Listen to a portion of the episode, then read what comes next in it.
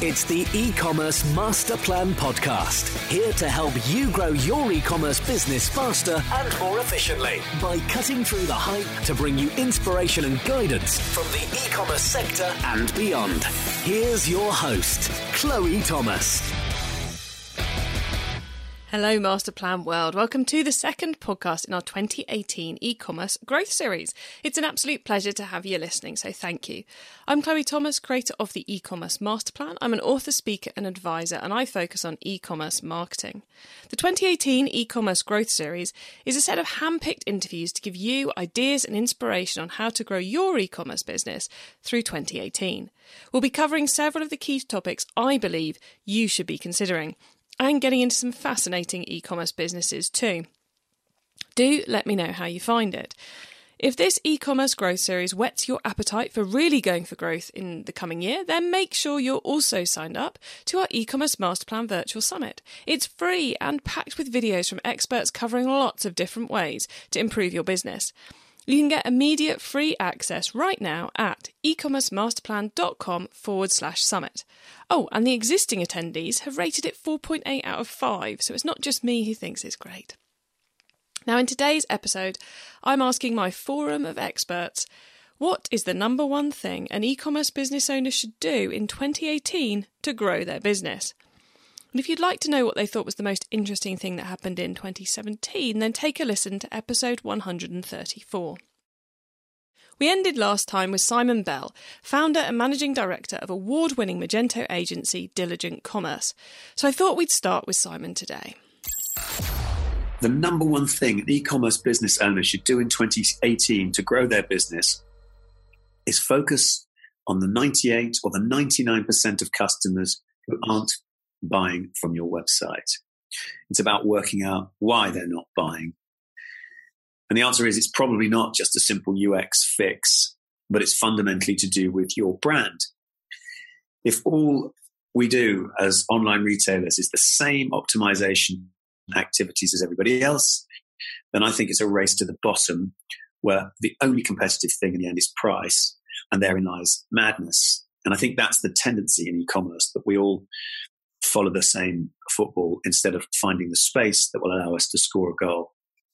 I would argue that the number one thing an e commerce business owner should do in 2018 to grow their business is to think about how to better engage the 98% of visitors who aren't buying.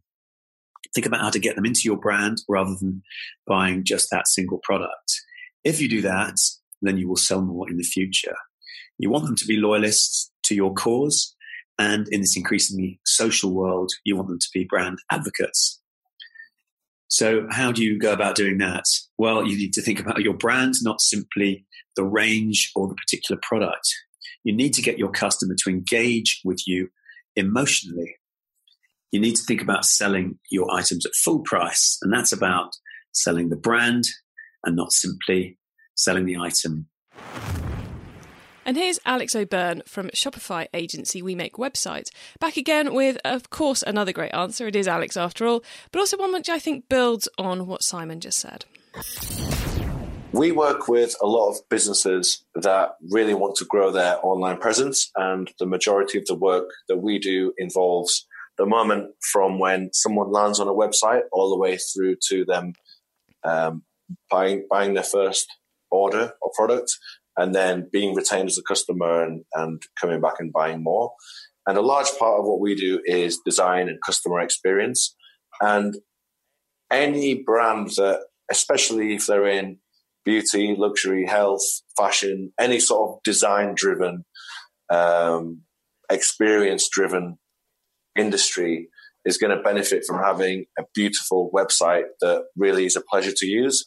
And that means things like um, intelligent use of uh, design, for example, on the homepage, using boxes to kind of draw attention to offers or different collection ranges, um, using bright colors and keeping in touch with the brand, which is something that wasn't always possible because of older hardware. But nowadays, the web is just such a high fidelity place where it's easy to uh, do elaborate designs and, and use video, which is another thing. So using impressive video and photography so that you're really inspiring the person to buy that product. And it, it isn't just good, consistent product photography. It's, It's using video and photography to inspire a lifestyle around the products that you're selling, and also the details. So maybe using custom illustrations for icons in the top or on the homepage to show different selling points of your brand.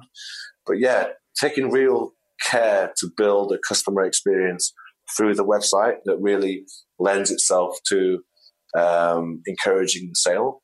And also, an important part of that is email and making sure that your all the emails and other follow ups that happen in the background are also in line with the brand and also of, of that level of quality.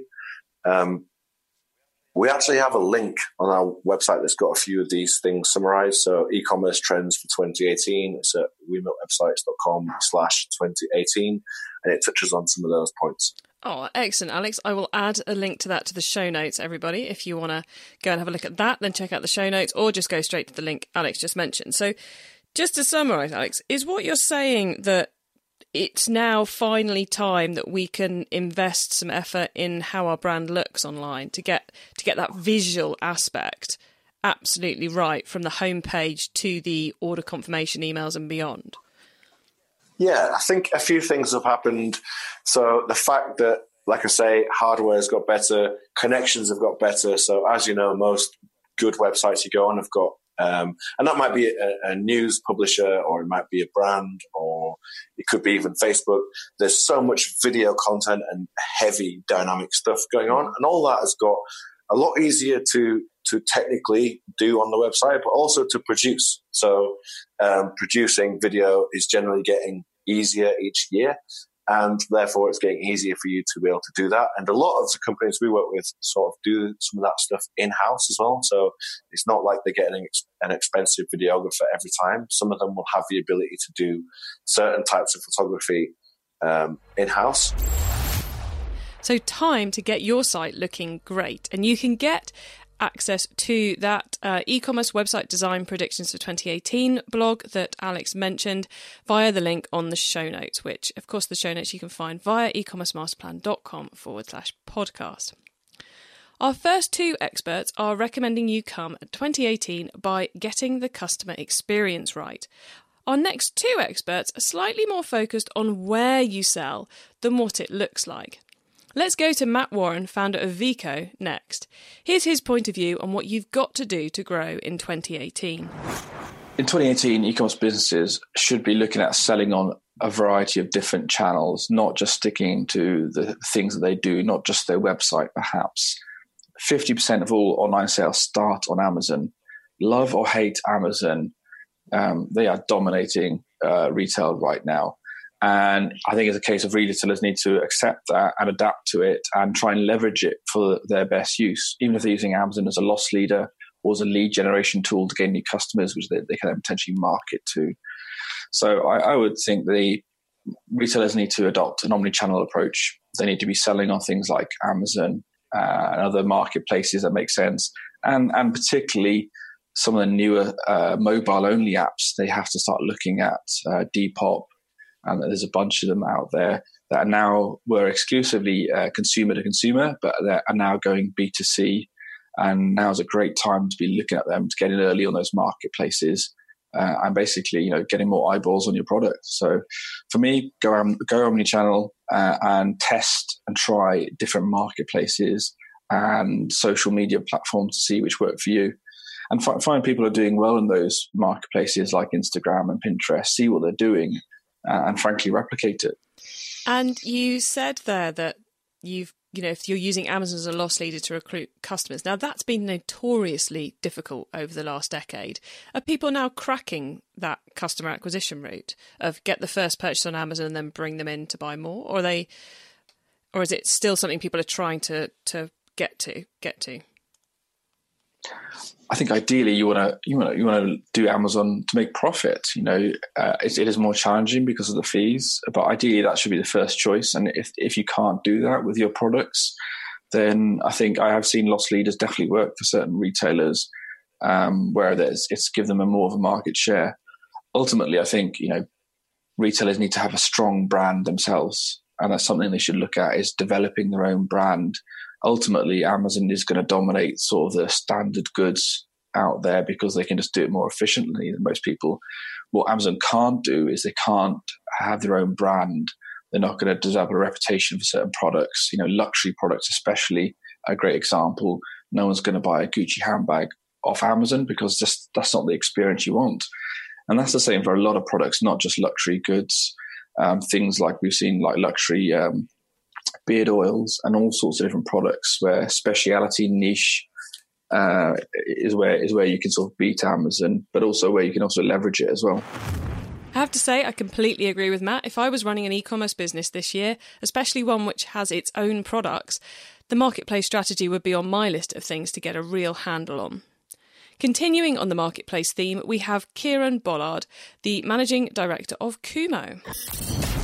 Yes, I think there are there are loads of things, uh, obviously that uh, people uh, that brands need to do to try and grow their business in 2018. But I think one of the things that really starts to become more compelling for brands now is not just looking at the you know the normal sales channels for sales, but looking at category driven marketplaces instead of pure play marketplaces, which are less crowded, provide you a much better brand equity experience for your consumer and um, helps grow and develop your brand. So I definitely think that category driven marketplaces um, for the right brand uh, is, a, is a great strategy to help extend your reach and your sales revenues.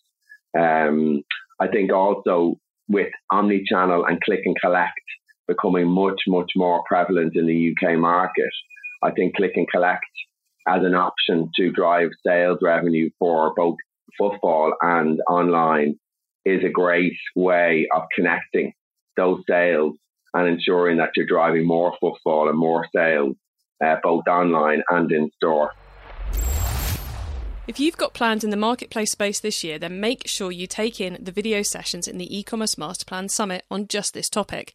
That includes sessions from Kieran and also Matt from Veeqo's colleague Duncan. You can get all of that for free, completely free at ecommercemasterplan.com forward slash summit, plus quite a bit of other marketplace content and other topics too. Our last expert for this show is Chris Dawson of TameBay, who says it's all about getting ready for image and voice search the number one thing that retailers need to consider for 2018 to grow their business is their product data. This is going to be absolutely key for voice search, for image search, and for general search on the internet. And by product data, what I mean is having your key product attributes in a structured format marketplaces like eBay and Amazon make this easy for you because they ask for eBay item specifics or Amazon product attributes in, and, and, and they will, will put it in a structured way that their own search engines find easy to manage. But on the general web, um, businesses can look to use things like a smart search from GS1, which rather than having a, bullet point of list hidden in your HTML on your website will actually take that structured data and relate it to the GTIN, the Global Trade Identification Number, in a very search engine friendly manner where it will take the attributes and your value for it. So the attribute might be color and your value might be red or attribute size and XL or 32 long. Um, and it will make it very, very easy for search engines to find that data. The reason this is key is as people start to search in different ways using voice search and image search, it's going to be a lot harder for search engines to find the result because when we search on Google, for example, it gives us a page with about 10 search results and a load of paid for adverts around the side, so maybe 20 search results on the page. With voice search, it's got to narrow down that to just one result that it gives you. And that one result has to be the best matching product so it wants to take everything that you've put in your voice search and make sure every single attribute is ticked, ticked in the box for the result it gives you. Because you can't see it, it and it can only give you one result and you can say yes buy it or no show me another. So it's a much more long drawn out process. Consumers choice is going to get less because they're going to be presented with one result. So for retailers to win they need to make sure that their result absolutely matches the search. And the only way that can be done is by having that product data in a structured format. So, you need to work out how to make sure your customers can find you. Where should you be selling? Where should they be able to find you? Then get your products there. Whether that means uploading them, sorting out your data, or wholesaling. Then make sure you're creating the experience that means those customers will come back to you again and again, which all starts with the all important first impression. I hope you found our experts' points of view useful, at the very, very least. And if you've not yet caught their thoughts on 2017, then have a listen in episode 134, 134. The next episode in the 2018 Growth Series will be out on Monday, and it's a return visit to the show by John Butt. He was last on to talk about his seven figure business, Fire Protection Online. This time it's something completely different. He's joining us to talk about launching a new e commerce business with his son called Blue Coffee Box.